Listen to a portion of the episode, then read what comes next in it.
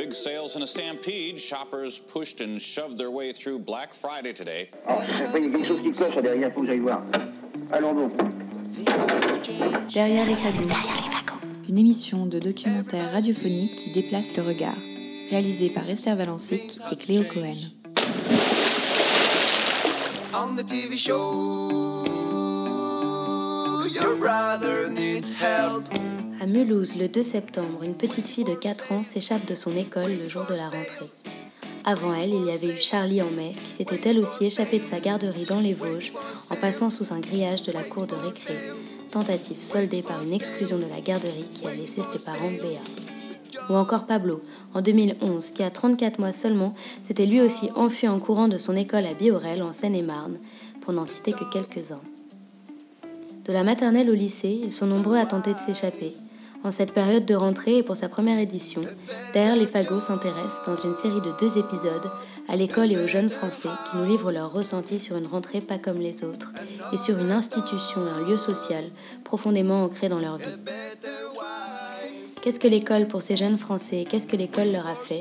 C'est à cela que nous allons nous intéresser, c'est pendant 15 minutes et c'est dans le premier épisode de la série L'école est finie, quatre récits de rentrée pas comme les autres qui nous donnent un aperçu de l'école aujourd'hui en France et peut-être surtout nous donnent des idées pour penser l'école de demain. Donne-moi ta main et prends la mienne. La cloche a sonné, ça signifie là où est à nous que la joie vienne. Mais oui, mais oui, l'école est finie. Ouais, je dirais pas que je suis soulagée. Ouais, non, je suis pas soulagée du tout même. Euh, ouais, je suis plutôt dans un truc de peur là. Ouais. C'est- un peu le moment où tu te rends compte en fait de, de la, de la valeur de tous les choix que tu as fait depuis que tu sorti euh, du lycée, ou de tous les non-choix d'ailleurs. Genre tu te rends compte que bah voilà, maintenant c'est ça. Enfin, je sais pas, ça, ça paraissait pas grand chose, genre c'était cool d'être en, en fac de cinéma, enfin voilà, c'était chouette. Je dis, mais genre ça y est, j'ai un master 2 qui ne sert à rien en fait concrètement sur le marché du travail. Et euh, je vais pas me refaire enfin je vais pas me remettre à faire des études pendant pendant 10 000 ans. Et donc à un moment il faut choisir quelque chose quoi. Enfin et donc voilà c'est ça qui est un peu angoissant. En fait j'ai un peu peur du coup euh, de n'ayant aucun cadre euh, scolaire. J'ai un peu peur de de comment dire de laisser passer le temps en fait à rien faire et à me dire que de toute façon j'ai le temps de réfléchir et au final tes journées ressemblent ressemblent toutes les unes aux autres et tu n'avances pas d'un iota. Et, euh, et donc voilà ça ça me fait assez flipper. J'ai- peur que tout passe trop vite et que et que voilà. J'ai déjà là l'impression d'avoir perdu du temps en fait en restant à la fac et je regrette de pas bouger plus tôt au final et de pas de pas être allé à fond dans un truc ou dans un autre et juste de m'être laissé porter pendant 5 ans et d'arriver là genre. Et de juste pas savoir comment enfin je sais pas. J'ai l'impression que chaque décision que je vais prendre va être définitive ou alors que ça va être trop long ou ouais, du coup je fais rien. J'aurais pu travailler beaucoup plus.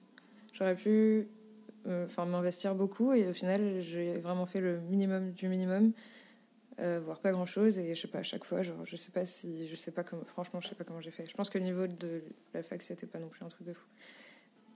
Enfin je sais pas je suis arrivée en licence je me suis beaucoup fait chier on m'a dit mais c'est normal t'es en L1 tu verras en L2 en L2 je, me suis beaucoup fait chier on m'a dit mais c'est pas grave tu verras en L3 en L3 je me suis beaucoup fait chier on m'a dit mais c'est pas grave c'est en master que ça commence vraiment et c'est là où tu peux tu, peux t'exprimer en tant qu'individu et, argumenter proposer un point de vue c'est génial tu vas t'épanouir etc et j'arrive en master et c'est exactement la même chose que toutes les autres années, sauf qu'on est beaucoup moins en fait. Enfin, c'est vraiment ça qui change. Enfin, je sais pas, je suis un peu passée entre les mailles du filet en vrai pendant 5 ans là. Sans jamais réviser mes trucs, sans jamais rendre mes trucs en avance. euh, bah, j'ai réussi quoi. J'ai eu une phase où je voulais être chef d'entreprise, mais je savais pas vraiment une entreprise de quoi. Enfin, c'était pas vraiment le problème. C'était juste que je voulais être chef d'entreprise quoi. Je trouvais ça hyper stylé. Je savais même pas ce qu'était une entreprise en fait. Et euh, mais surtout. Ouais, je voulais être chef en fait, je voulais être le patron, tu vois. Mais surtout, ce que j'aimais bien, c'était. euh, Enfin, je prenais des, des, des, des sacs en plastique blanc. Et. euh, ouais, parce que mon entreprise avait un nom déjà. Et du coup, j'écrivais le nom de l'entreprise comme ça, comme si c'était les sacs de mon entreprise en fait. Et j'en ai donné un un jour à mon père et il était hyper fier, il était hyper content. Il m'a dit continue, c'est bien et tout. Bah, euh, je sais pas, au lycée, quand j'étais en terminale, ben, je voulais faire beaucoup des écoles d'art et tout ça. Parce qu'en fait, euh, je, je savais pas très bien. Enfin, bref, c'était un peu un truc de. C'était un peu naïf de ma part. Et, euh, et en fait, je me dis qu'avec le recul, j'aurais, peut-être allée à fond là-dedans et j'aurais peut-être essayé plutôt un truc comme ça. Quelque chose de plus pratique et de plus créatif que, que ce que j'ai fait là. Quand j'écrivais mon mémoire, par exemple, je, enfin, je m'y suis prise aussi un, petit peu tard et euh, j'ai commencé à rédiger très, très, très, très, très, très, beaucoup trop. Enfin, bref, tard. Et je me suis dit, au moment où je le rendais, je me suis dit, ok, bah, cette fois, ce sera la, la preuve qu'en fait, il faut que j'arrête d'être comme ça il faut que j'arrive à me concentrer sur un truc et à le faire bien.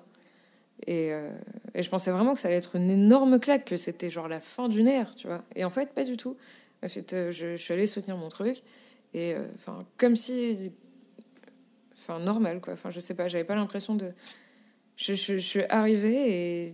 En sortant de cette soutenance, je me suis dit, mais.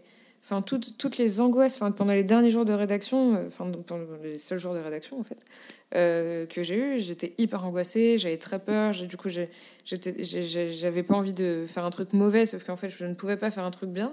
Et ouais, et en fait, euh, non. J'aurais pu rendre n'importe quel autre truc que j'avais fait à la va-vite.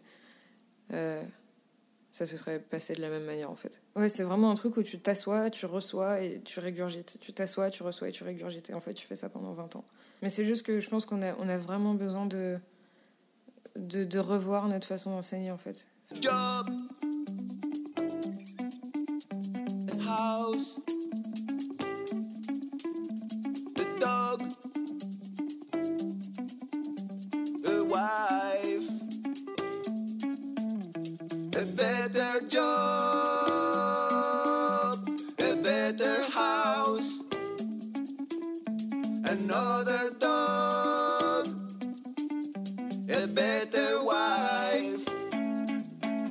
Dans un lycée donc, avec euh, bah, un système normal, donc un lycée traditionnel, et euh, bah, apparemment ça me convient pas du tout.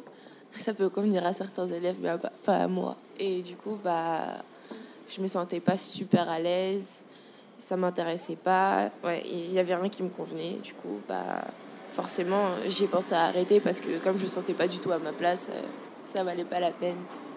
Bah, j'en ai parlé pendant longtemps. Euh, je suis allée voir euh, des coachs d'orientation. euh, J'en ai parlé à mes profs. On m'a proposé plein de plein de d'autres orientations, d'autres choix, et on m'a aussi parlé du coup de, du lycée autogéré. Et c'est c'est ce choix qui m'a le plus intéressé. On me l'a un peu vendu, quoi. ouais, c'est un lycée où où on peut donner son opinion, il n'y a pas de hiérarchie, euh, euh, c'est c'est libre, ça donne envie, c'est sûr. Du coup, j'ai passé les stages, parce qu'il y, a pas mal de stages à passer. Voilà, soit ils te prennent, soit ils te prennent pas. Et euh, là, cette année, ils en ont pris 4 sur 20, donc c'est très sélectif. Parce qu'en fait, les gens du LAP, donc le lycée autogéré, euh, bah, ils le vendent aussi beaucoup et ça fait un peu, enfin, c'est un peu impressionnant parfois parce que t'as un peu l'impression d'être dans une secte en fait. Genre, euh, enfin, ils répètent exactement tout. Genre, euh, oui, euh, personne juge, tout le monde est, tout le monde s'aime, tout le monde se fait des bisous et c'est génial. Et je trouvais ça impressionnant de rentrer dans dans cette petite communauté. Euh, finalement, du coup, j'ai fait ma rentrée et bah, je me suis aperçue qu'en fait, c'était des gens normaux. Et, et du coup, je me suis totalement bien intégrée tout va bien, c'est génial. c'est tellement différent du système normal que bah, un peu perdu au début. J'ai toujours vous voyez mes profs, donc du jour au lendemain pouvoir tutoyer un prof déjà c'était compliqué pour moi. J'y arrive à peu près maintenant, mais c'est voilà. Il faut les appeler par leur prénom, etc. On demande tout le temps de donner son opinion, tout le temps, tout le temps. Et alors que dans le tradit, c'est toujours t'es un élève, tu fermes ta gueule, t'es con, tu vois. Et et là, tout d'un coup, bah, ça y est, on bah, on ne prend plus pour des cons. Le bac au, au LAP, c'est un projet. Donc, tu as le projet bac ou tu l'as pas. Donc, tu n'es pas obligé de le passer. Et la plupart des personnes ne le passent pas. Donc, Du coup, ça fait qu'il y a, y a que 30% de réussite. Mais les 30% de réussite, enfin, je sais pas comment dire, mais c'est les, les personnes qui le passent en fait et qui le réussissent normalement. Ouais, c'est juste que la plupart des gens le passent pas en fait. Je voudrais être maquilleuse dans le cinéma et pour faire des formations euh, maquilleuse, je sais pas quoi, n'y a pas besoin de bac. Si un jour je me réveille, je me dis bah sinon j'ai plus du tout envie de faire ça et que j'ai envie de faire un autre truc qui m'intéresse et pour le coup j'ai besoin du bac, bah ça serait con quoi. Et du coup, bah, je le fais maintenant puis voilà. Puis c'est comme ça c'est fait. Déjà, je fais j'ai un petit emploi du temps, donc je fais 9h, 16h ou 11h, 16h, des trucs comme ça. Et, et c'est que. Enfin, il y a les cours, il y a les cours généraux, mais il y a 4 heures, y a, non, 8 heures de théâtre, 4 heures de danse. euh, y a, je peux faire du yoga, je peux faire euh, de l'impro, euh, tous les sports que je veux. Du coup, tu choisis tout ce qui t'intéresse dans la vie, tout ce que tu aimes faire. Et bah, je trouve que c'est un truc qui manque beaucoup quoi, dans le traditionnel parce que on n'a que des cours généraux et on n'a pas des trucs qui donnent envie et qui te motivent. Et je sais pas, je trouve ça important. Dans le traditionnel, on est tous blasés d'être là, on n'a pas envie. Les profs et les élèves n'ont pas envie d'être là. Euh, voilà, t'as pas envie d'être dans un lieu comme ça, quoi, où personne, personne ne veut être là.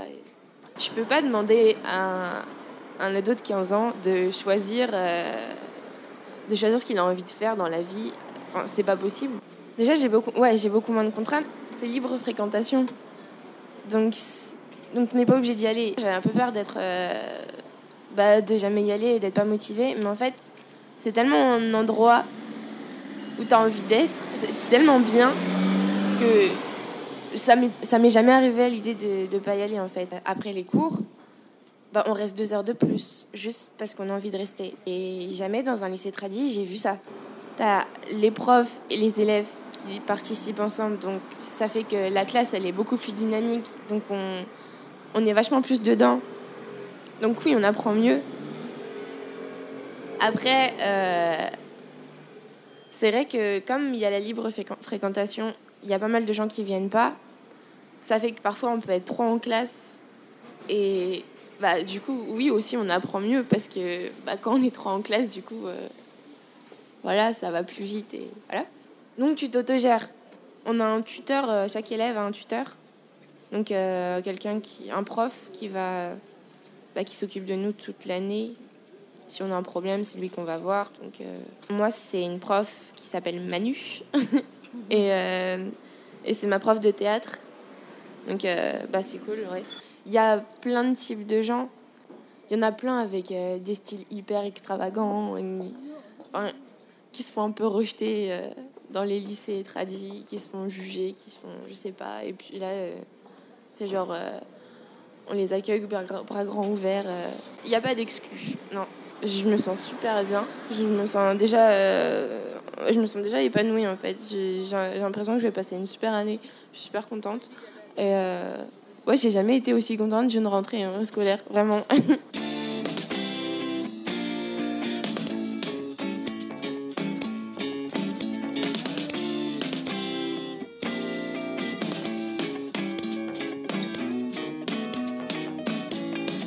Voilà, c'était le premier épisode de L'école est finie.